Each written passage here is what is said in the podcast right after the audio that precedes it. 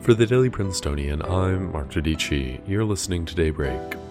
Yesterday, new evidence was introduced in the Senate impeachment trial, and new guidance was issued on how to best stay safe from COVID 19. It's Thursday, February 11th.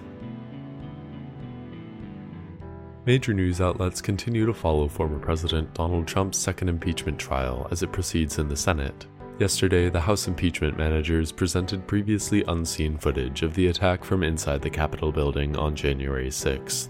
The footage, which was compiled through videos taken both by security cameras in the building and the rioters themselves, included disturbing scenes of rioters attacking police officers as they fought to get inside the building.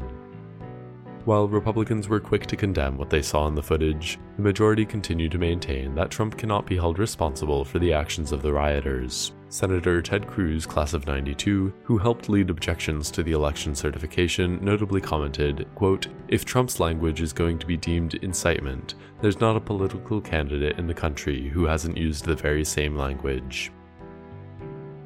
Meanwhile, in pandemic news, research from the CDC shows that both tight fitting masks and double masks are more effective at stopping the spread of COVID 19 than wearing a single cloth mask, and significantly more effective than wearing no mask at all. Director of the CDC, Dr. Rochelle Walensky, announced these findings at yesterday's White House coronavirus briefing. According to the research, transmission of the virus can be reduced by 96.5% when both the infected individual and uninfected individual in close proximity to each other are wearing tight fitting surgical masks, or cloth masks over surgical masks. More broadly, the briefing included a general plea from Dr. Walensky that Americans wear masks of any sort as a preventative measure against COVID 19, particularly given the spread of new variants of the virus. In more local news, Princeton Mayor Mark Freda announced that on February 13th, a pause will begin on the COVID 19 vaccinations in clinics run by the Princeton Health Department.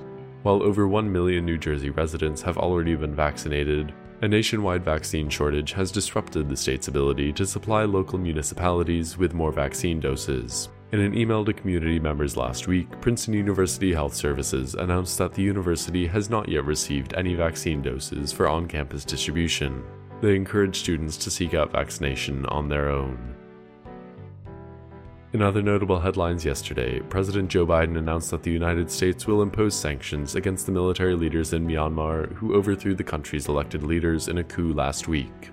And finally, a deal that would see Oracle and Walmart acquire TikTok's US operations has been put on hold. If you're in the Princeton area, expect snow this morning, with cloudy skies in the afternoon and a high of 34 degrees. That's all for Daybreak today. Today's episode is written by Eli Costa and David Milevsky and produced under the 145th Managing Board of the Prince. Our theme was composed by Ed Horan, class of 22. For the Daily Princetonian, I'm Mark Dodici. Have a wonderful day.